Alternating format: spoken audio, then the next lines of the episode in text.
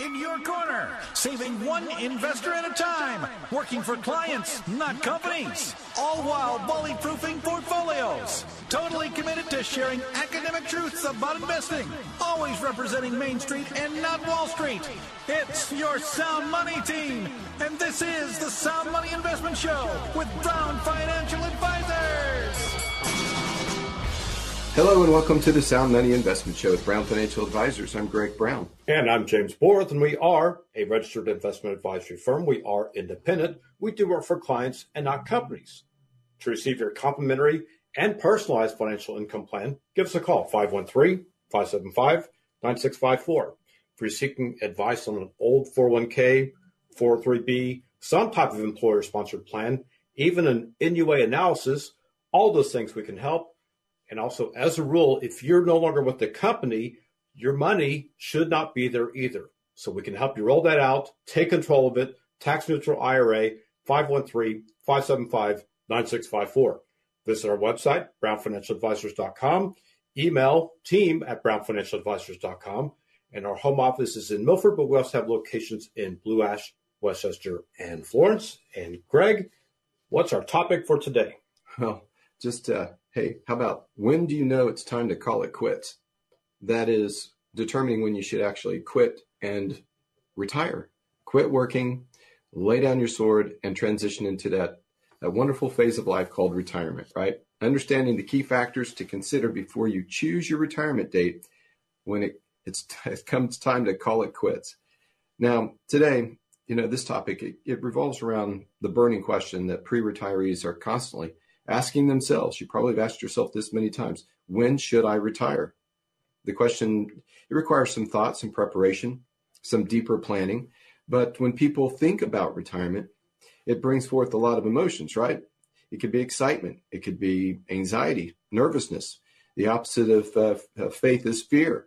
You might have to have faith in your what? Your plan.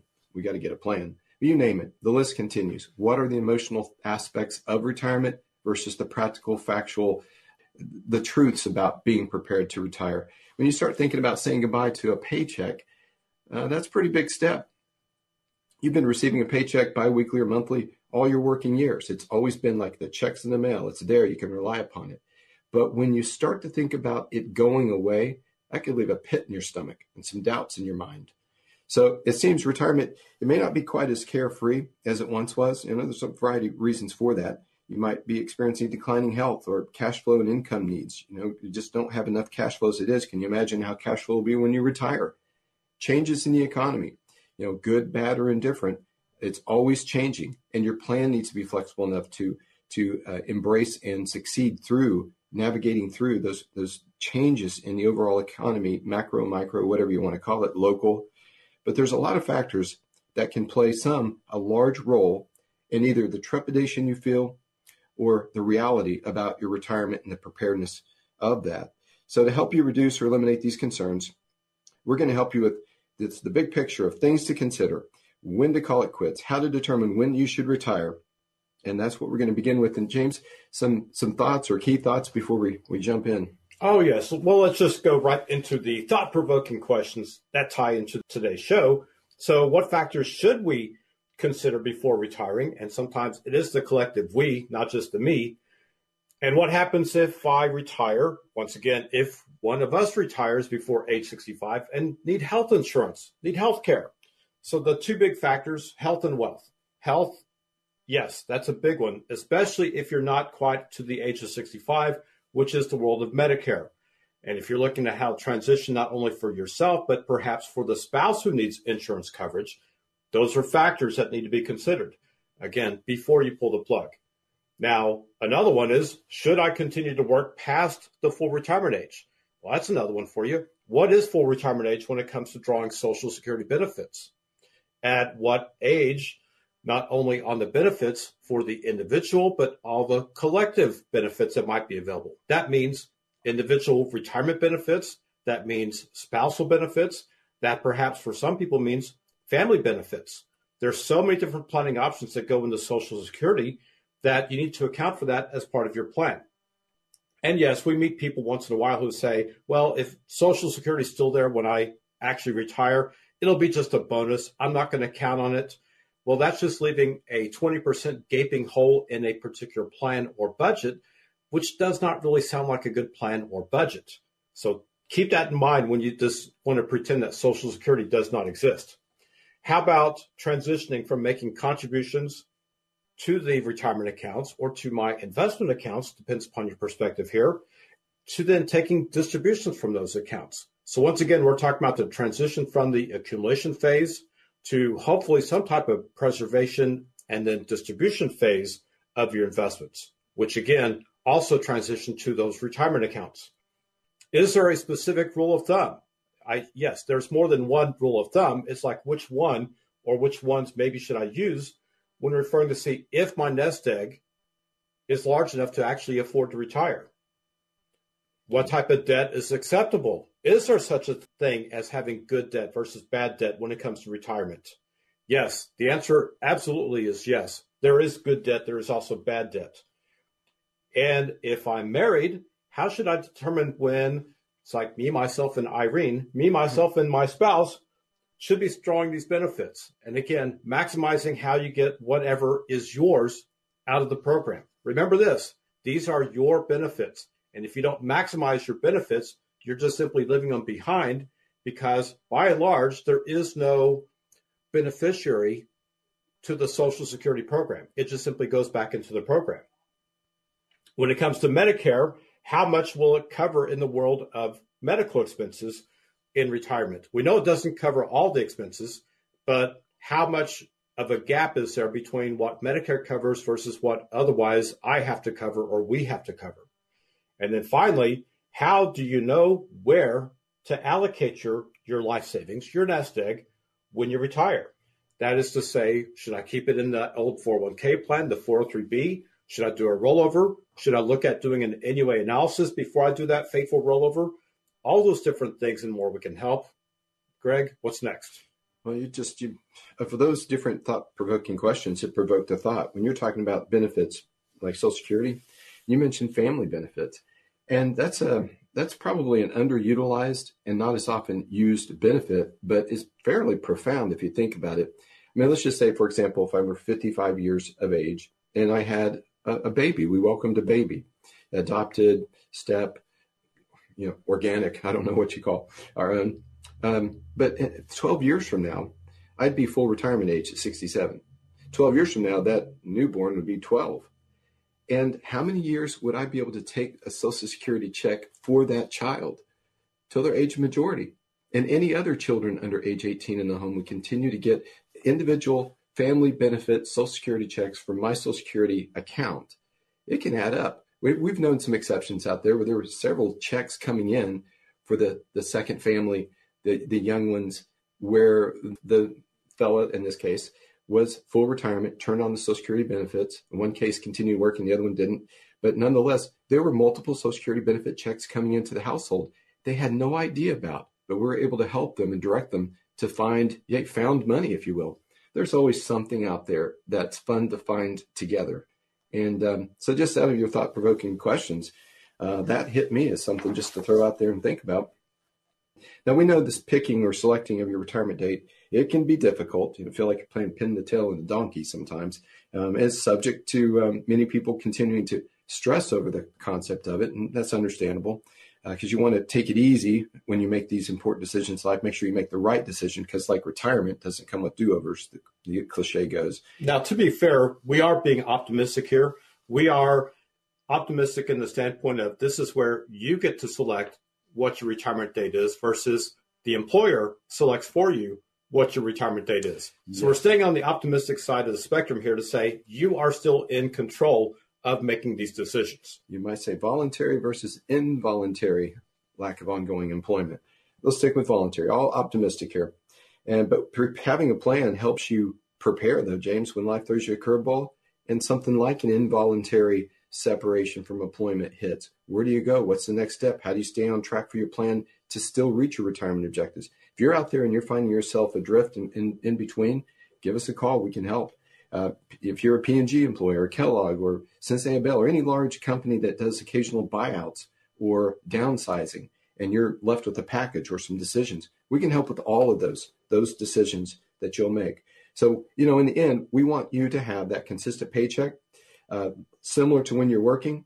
We don't want it to stop just because you're retired. We want your investments to send you the money you need from your nest egg for your monthly cash flow. And your mindset and investing decisions, well, they're likely to change when you retire, but we want to change for the better, the happier, and successfully at that too. Our phone number at the office 513 575 9654. Again, 513 575 9654. Call us, we can help. But stay tuned and listening to the Sound Money Investment Show with Brown Financial Advisors here on 55 KRC. The Talk Station. Opinions expressed are solely those of Brown Financial Advisors and should not be interpreted as specific advice. Materials presented are believed to be from reliable sources and no representations can be made as to its accuracy. All ideas and information should be discussed in detail with one of our qualified investment advisors prior to implementation. Market based investments involve risk and past performance is no guarantee of future results. Insurance based investments offer guarantees based upon the claims paying ability of the issuing company. All insurance, tax, and mortgage services are offered through Brown Insurance and Tax Advisors Advisors LLC. Brown Financial Advisors and Brown Insurance and Tax Advisors are affiliated companies and may only transact business in those states in which registered or were otherwise legally permitted. Welcome back to the Sound Money Investment Show with Brown Financial Advisors. I'm Greg Brown. And I'm James Borth, and we are a registered investment advisory firm. We are independent. We do work for clients and not companies. Our phone number, 513-575-9654. Website, brownfinancialadvisors.com. Email, team at brownfinancialadvisors.com. And our home office is in Milford, but we also have locations in Blue Ash, West Chester, and Florence. And Greg, what we live off? Well, the, the topic today, when to call it quits, determining when you should actually retire. And we left off with the, the mindset, you know, the mindset of accumulation versus the mindset and investing decisions that need to begin to change once you retire in the distribution and preservation phase. So, James, that's where we left off. And um, take us take us further into the disconnect that happens.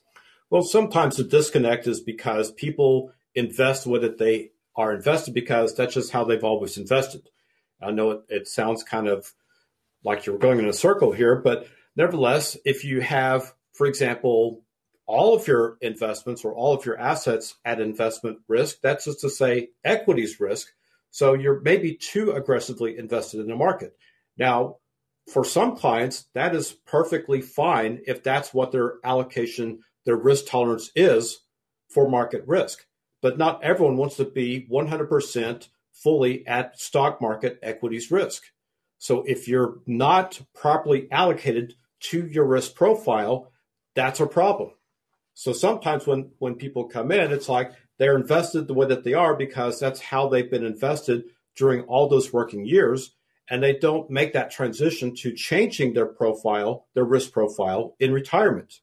Then we have people on the opposite side of the spectrum who maybe they are a little bit more conservative in their mindset. And then they've also been utilizing things like either bonds or annuities, for example, fixed index annuities as a bond replacement strategy. But then they duplicate that conservativeness with their market strategies. So they've actually gone the other side and they've gotten too conservative. So once again, they don't have proper balance in their investments, in their portfolios. And that's that's what we find is that they're not allocated the way that they should be as far as having balance in their portfolios, having plans for current income, still also having opportunities for future growth. So that's that's what we see as a mismatch oftentimes with these prospective clients as they come in.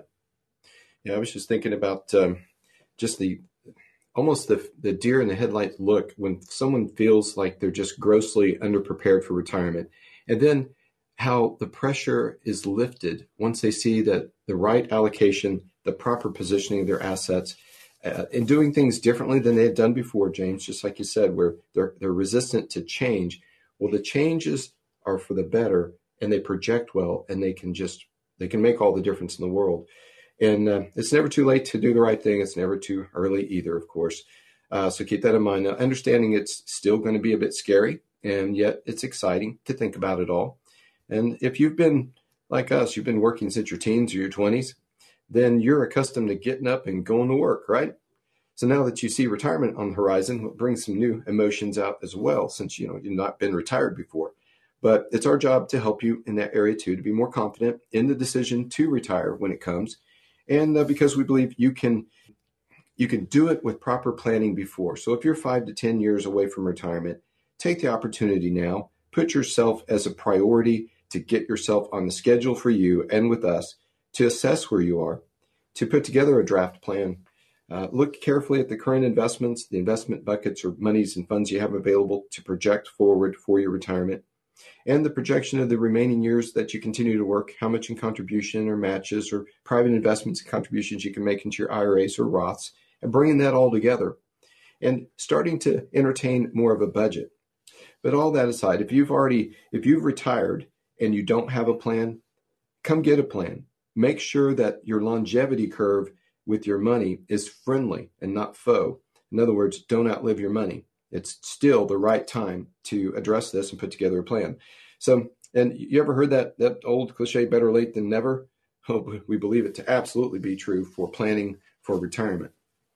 All right, so let's actually get to the nuts of and the bolts of the questions, which is, can I afford to retire? And yes, that is one of the the most common questions that we get when people come to see us. And maybe it's they're looking at a test run of, well, am I financially ready to retire? Am I emotionally ready to retire? And again, with the health, am I healthy enough to retire? I know that sounds odd to say it that way, but this is especially true for those who've not maybe had sufficient, I'd say, opportunities for health insurance outside of their employer plan and they're looking at, well, how do I bridge the gap between there and Medicare? Because once you've gotten to Medicare, it seems like, well, the insurance gets a whole lot better. And that's partly because it's a whole lot more subsidized by the government. So, yes, that's why it's better. Now, when it comes to the Medicare insurance planning options, here's the good and also the bad. You have lots of choices. That's the good, right? Mm-hmm. What's the bad? You have lots of choices. Confusion. So there are times when people come in, they're like, how do I even decide what type of Medicare plan to get? Because there's so many different choices. Well, that's one of the things that here at Brown Financial Advisors we can help you with, not only with your investments, but also with the health insurance decisions. That means for Medicare, is Medicare supplement the right type of insurance or is Medicare Advantage? And then, you know, every single year when it comes to the buying options again, should I look for a different plan or should I stay where I am? All those different things we can help with. So when it comes to Medicare insurance, yes, we can help. Call us, we can help. Now, other variables that go into planning for retirement, think about this. I'd say one way to think of retirement is like a seesaw where you have boards on one side with something called assets, and then all the boards on the other side labeled as expenses, or also known as liabilities. So on the asset side, you might have things like your 401ks. If you're lucky enough to have a pension, maybe it's a pension. 401ks, IRAs, annuities, Social Security, investment accounts that have been transitioned to retirement accounts. And then once in a while, there's also people with inheritances that uh, count as assets here. And then for those that are still working, salary, wages, self employment, those are all the different things that fall under the side of being assets. Now, on the other side, the expenses, perhaps the liabilities, those things might include healthcare, healthcare, you know, insurance, out-of-pocket expenses, depending upon the, the, the type of plan that you have, daily living expenses, not only the mandatory or what you have to have, but also what you want to have. So that means the discretionary expenses. So the fun things that we think of in life, such as travel, leisure, entertainment, and then not so fun to think about, going back to the insurance, is what about the prospect of long term care or perhaps needing long term care when it comes to what's going to happen to the me and the we later on in our years? So if you've made it to the age of 65, which is typically the age that we still think of as being retirement age, if you're sitting there looking at the, the you know, you and the wife or the wife and you, one of you statistically, there's that word, statistics. Mm-hmm. One of you is going to wind up in a nursing home at some point in your lives. Yeah. What's that going to cost?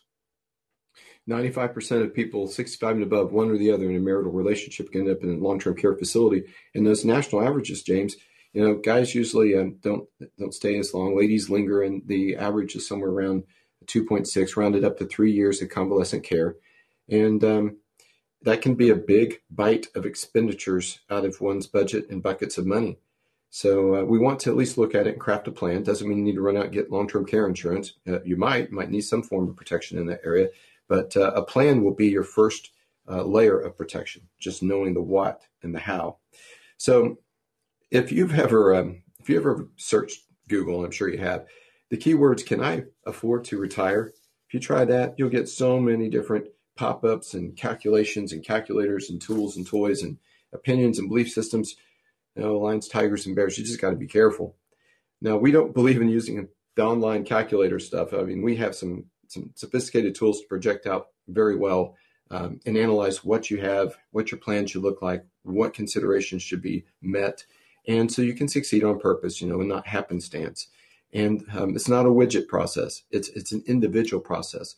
It's not always the size of your accounts either. It's more like the size of your commitment to you, your future, your your you, our our group working together as a team.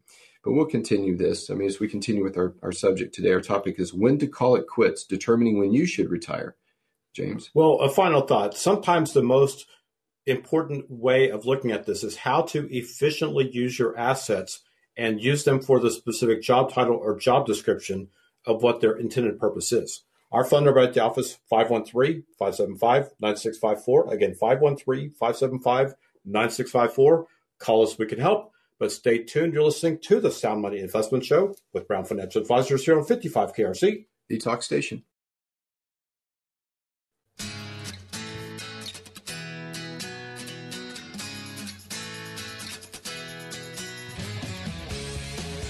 Welcome back to the Sound Money Investment Show with Brown Financial Advisors. I'm Greg Brown. And I'm James Borth, and we are an independent RIA, a registered investment advisory firm. We do it for clients and not companies. And it all does start with the plan. That means having a plan, knowing what you own, why you own it. So whether you're seeking advice on an old 401k, 403b, IRA rollover, investment planning, retirement planning, social security planning, income planning, Roth conversion analysis, NUA analysis, perhaps even for some people an in service rollover, all those and more, we can help 513 575 9654.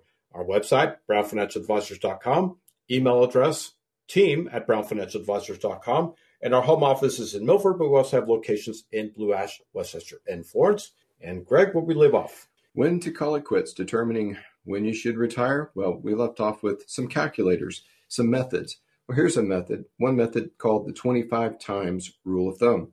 That basically states that your savings are roughly 25 times larger than the amount you'll need to withdraw at your retirement. This amount coming from a well designed portfolio within a well crafted plan, of course. But just hypothetically, just as an example, if you were to have a projected annual expense in your first year of retirement, say it's going to cost you $90,000 in that year to be successfully retired. Well, you have to cover that with some income, right?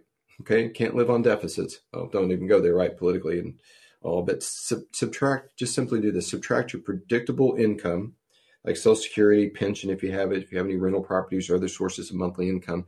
Okay, take that, subtract that from the ninety thousand, and you'll get an annualized gap.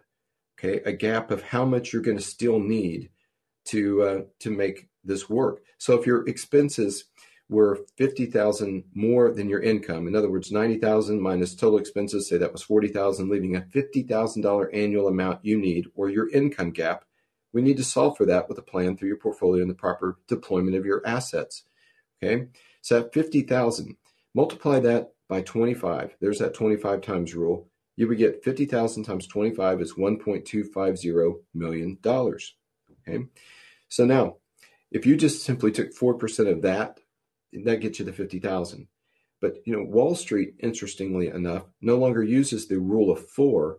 4% of your nest egg equals the amount of income you can take over long periods of time. No, it's more like 2.8% now through recent studies. Now, we're still comfortable projecting in our firm with our proprietary strategies and funds and in context of our planning. We're still okay for the 4% rule. So come see us because you can get a 4% approach to this and you can take the 25 times rule, 4% rule, and get yourself retired that would be a, a good thing. So in that example, we would need uh, about $1.25 million. And that would assume that if you leave it more growth oriented in investing and you do not try to market time, track record invest, or lucky stock pick, you allow your plan to work and work the plan, remove emotion, re- remove micromanagement, remove the concern over the next 20 minutes, 20 days, and stay more concerned in not even 20 months, but more like the 20 years. That's the eyes on the prize that will get you where you want to be. So we all know every situation is different. And uh, breaking this down into, you know, with the $1.25 million, well, you could apply other rules, like the rule of 100, 100 minus your age. So if you were 65, that would leave 35, 100 minus your age. Okay, that would leave 35. 35% could be how much you put in market risk. 65% could be something that you use more safely. Okay, more safely could be something that gives you guarantees on income to meet this income gap. With your market money, market investments being leveraged over time to hedge inflation and for some growth and having some liquidity. Because at the end of the day, you need at least three primary big picture buckets. One bucket is for near term, short term expenses, emergencies, cash on hand. It's your liquidity bucket.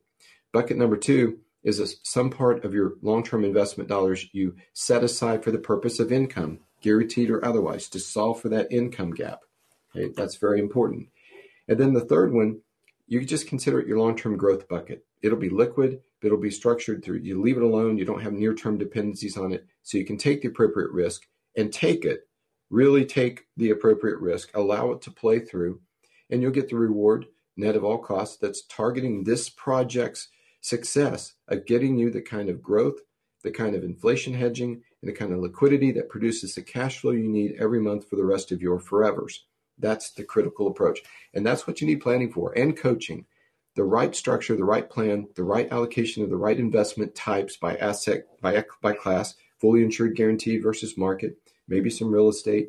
You know, there's there are ways to mix it all together. Again, every situation is different, as just mentioned. That was just some hypotheticals there, James. Oh yes, it's it's very important that you not only have the proper risk allocation, but keep in mind too that if you do have multiple different accounts, and a great reason to have multiple different accounts is maybe the ownership. If you have an individual retirement, this is the weird way of saying it, arrangement, the IRA is how the IRS calls that as an individual retirement arrangement. But nevertheless, you have an individual retirement account. Now, it could be a traditional IRA, it could be a Roth IRA. And for those that are maybe working and maybe are self employed, it could be a SEP or SEP IRA. And for others, there's also a different flavor called a simple IRA. There's also the folks in the employer sponsored plan world who have the 401ks, the 403bs. There's also 457s. All those refer to just simply some part of the Internal Revenue Code is where that particular plan is referenced. So employer sponsored plans, if you're still working and still working for someone else where you actually call or are called an employee and you have a W 2 wage based income. But then when you start privately investing, now privately investing, there's also accounts other than IRAs, non IRAs, non qualified accounts, non tax qualified accounts. Now, whether they are individually owned or jointly owned, or you have maybe a trust where you have the trust as the owner of the account. So those are ways and different things that to keep in mind when you say, well, I have multiple different accounts. Why? It's because of the ownership structure of the account and the tax status of the accounts. Now, what Greg was referring to earlier is that for different types of accounts, maybe some of them can be more aggressively invested. Maybe some of them should be more aggressively invested than others. So if you have particularly one account that's using for current income, versus you have a second account or separate account, such as your your IRAs, your Roth, your traditional IRAs, but especially the Roth that are designed for future growth. Those are examples of where you probably should be more aggressively invested inside of those accounts than versus the ones that you're using for current income. It's just trying to serve two masters at the same time, and that usually doesn't work out. It's not as efficient as what you should otherwise be doing with your investment accounts. So with those investment accounts, you're talking about 401k, 403b, IRAs, Roth, traditional, non-IRAs, all those different accounts to invest in them and contribute to them more aggressively. And earlier, when you're still years away from retirement, maybe invest more aggressively with your risk taking for reward, but all carefully crafted, spreading out the different buckets, different risks, different purposes, very important. And then consideration is just delaying your retirement. You know, you may want to delay, um, you know, just work a few more years, build up a little more of your savings. We see a lot of people have a lot of tax deferred money in IRAs, and then when they approach retirement, they don't have quite as much after tax immediately on hand type money, whether it's in checking savings or or um, you know other like short term more liquid buckets.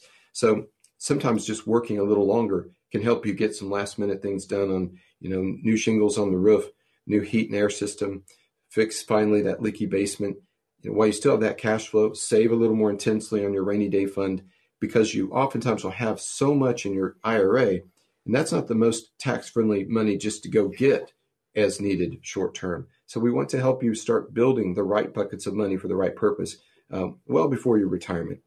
So anyway, you can always talk to your employer to make sure you're maximizing your contributions to match to equal the match, not to exceed. We'd rather see you privately invest that into your own plan where there's greater control, greater investment selection, opportunities to invest uh, in your favor. Because we know the 401ks and those tax deferred accounts through employer sponsored plans are forced to use such things as mutual funds. And a lot of the mutual funds out there just aren't in your favor. They're inefficient, they're redundant, um, they can have hidden fees, spreads, margins, and loads, and things that just are contrary to your best interest on the long term of your investment horizon. Just some thoughts. Yes, but remember this in general, that's our recommendation is invest in your company sponsored plan up to the employer match. And then above and beyond the employer match, that's where you start privately investing.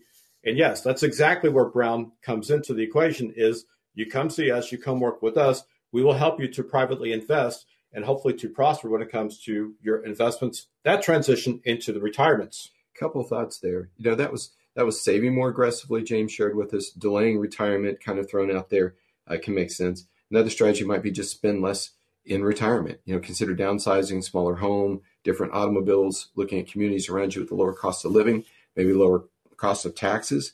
You know, uh, move closer to family and friends who you might visit more often at less expense because they're closer. Maybe they can help you with some things, some errands, doctor's appointments. You know, as life changes, but uh, that can affect travel expenses over the course of a year. Your retirement plan, including your vacation travel, look for ways to save on trips join memberships and organizations and leverage those relationships. Cheaper lodging, you know, better airfare. Just a lot of things to consider there. Eat out less often, you know, eat at home, maybe treat yourself a couple times a week out because you can ruin a good thing if you do too much of it. So socialize with friends and family, inviting them over instead of going out to dinner. We've seen more stuff done inside the home because of COVID. Well, it's also just a good thing to do. It's friendly to your finances too. Just a final thought pay yourself first. It's your retirement. Pay yourself first. Our phone number at the office 513 575 9654. Again, 513 575 9654. But stay tuned. You're listening to the Sound Money Investment Show with Brown Financial Advisors here on 55 KRC, the talk station.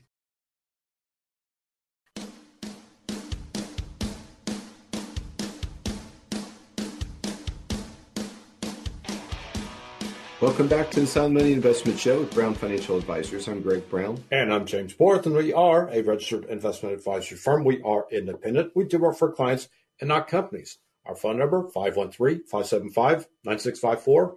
Website, brownfinancialadvisors.com.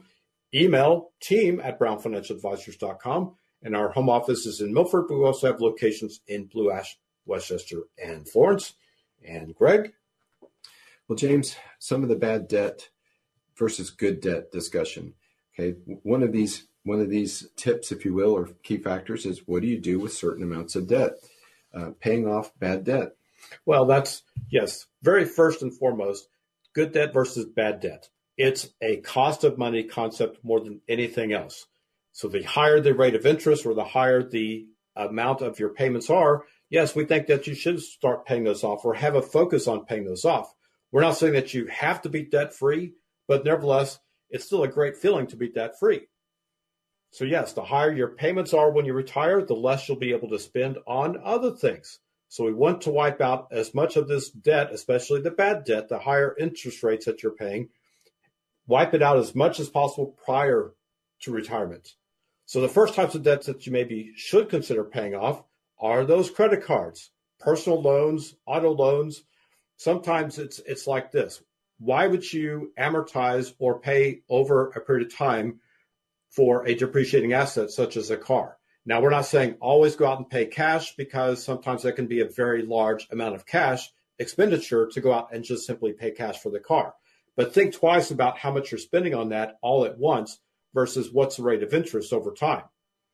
Now, higher interest rates on things like your credit cards and your personal loans, this is where not only they tend to have higher interest rates, but they also lack really any potential tax benefits.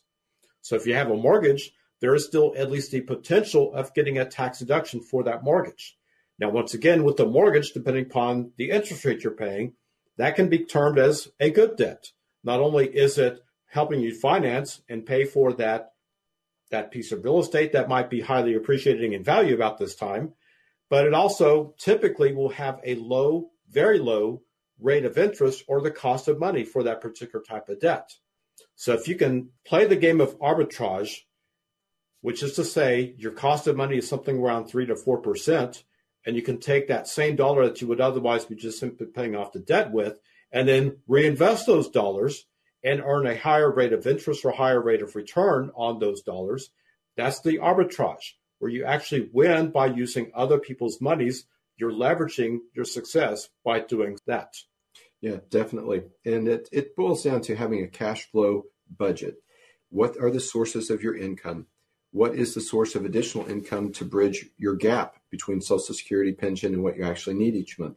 So as you begin to evaluate the good debt versus bad, you're looking for debt that costs much less than than your ability to redeploy it at a higher rate of return, as James mentioned, this this positive arbitrage. But you also need to choose it and resize it according to what fits into your monthly cash flow. So instead of taking tens of thousands of dollars to just wipe out some debt or some purchase, and now that you're in retirement, that money can't be replaced. You're not adding new money. You're not bringing in more contributions and additional savings from your paycheck because you don't have a paycheck anymore from the workplace. But that doesn't mean you can't carry some well structured, good debt that amounts to the right monthly payment that fits your budget. And eventually that debt will be retired and you'll still have the assets still continuing to produce the same income and your your cash flow will bounce right up because that that debt in particular on a monthly basis has been extinguished. So other types of um, bad debt that, and it surprises me that this is the case, but student loan debt. Believe it or not, people age 60 and over, they make up the fastest growing segment when it comes to taking out loans for education, and on average carry $20,000 or more in college debt on themselves or their children. So it's important to note that up to 15% of your Social Security payments could be garnished if you fail to make those payments on student loan and debt or fall behind in that debt. Now, we've heard, and rumor has it, that there's going to be some kind of government action by the Biden administration and Congress to do something, maybe just wipe out the first $10,000 of some debt. Uh, initially, that's been structured to certain colleges, certain groups, people groups, and likely will expand at some point. But you can't rely on that. You know, don't get the debt to begin with. Pay as you go, or keep the debt minimal and then pay on that debt and, and extinguish what usually student loan seems to be at a higher interest rate. So watch out for that. Um, interest on different types of debts that may or may not be tax deductible. You know, some good debt will have some maybe tax deduction nature to it, like carrying a, a two a two and a half or three percent mortgage for the rest of your life. Make it part of your cash flow budget and laugh all the way to the bank someday when interest rates shoot up to six, seven, eight, nine percent and you're sitting on less than three or three percent, mercy. What a unique opportunity. I know that flies in the face of traditional wisdom, but this is not a traditional time where you see such historically low cost and access to capital. Because James said it, it's really a cost of capital, to cost of money uh, concept more than it is be in debt or not be in debt. You can budget around these things. You're a debt. The, buying loaves of bread, that's a debt. Getting um, peanut butter and jelly to go with it. That's a debt. You're going to have these ongoing expenses. Well, you can have other debts too if they make sense as part of your overall plan. All right. So let's talk about maybe when it comes to the income phase, when to turn on Social Security, or should we turn on Social Security? And maybe at, at a certain point in time, it's just a matter of when do you need to start drawing the income from this particular program. So typically, what we see go hand in glove is someone who's transitioning from working to retirement And at that point in time, it could be as simple as, well, I need the income, so I'm going to start turning on my Social Security benefits. Now, it becomes a bit more complicated, or it can become more complicated if you start having additional filing options. So, not just for the individual work record benefit, but when you get to now having options such as spousal or perhaps for some, even family benefit planning options. So, yes, it could be very simple. It could be just as, you know, one decision, which is I need the money, very simply turn the benefit on. But the next part is, well, what if I have different types of retirement nest eggs to start drawing from? Should I start drawing from my retirement nest eggs first and then Social Security second? Or typically, should we do Social Security first and then retirement nest eggs second? Well, this is how we look at it. With your retirement accounts, your investment accounts, you have a beneficiary. With your Social Security account, you don't have a beneficiary. So use that one first, but then only take what you need from your investment accounts. Now, the, the different filing options start with your different ages. So we're talking about things like, well, what's full retirement age? For most people right now, that full retirement age is 66, but it is transitioning so that now, if you're born after 1960, your full retirement age is 67.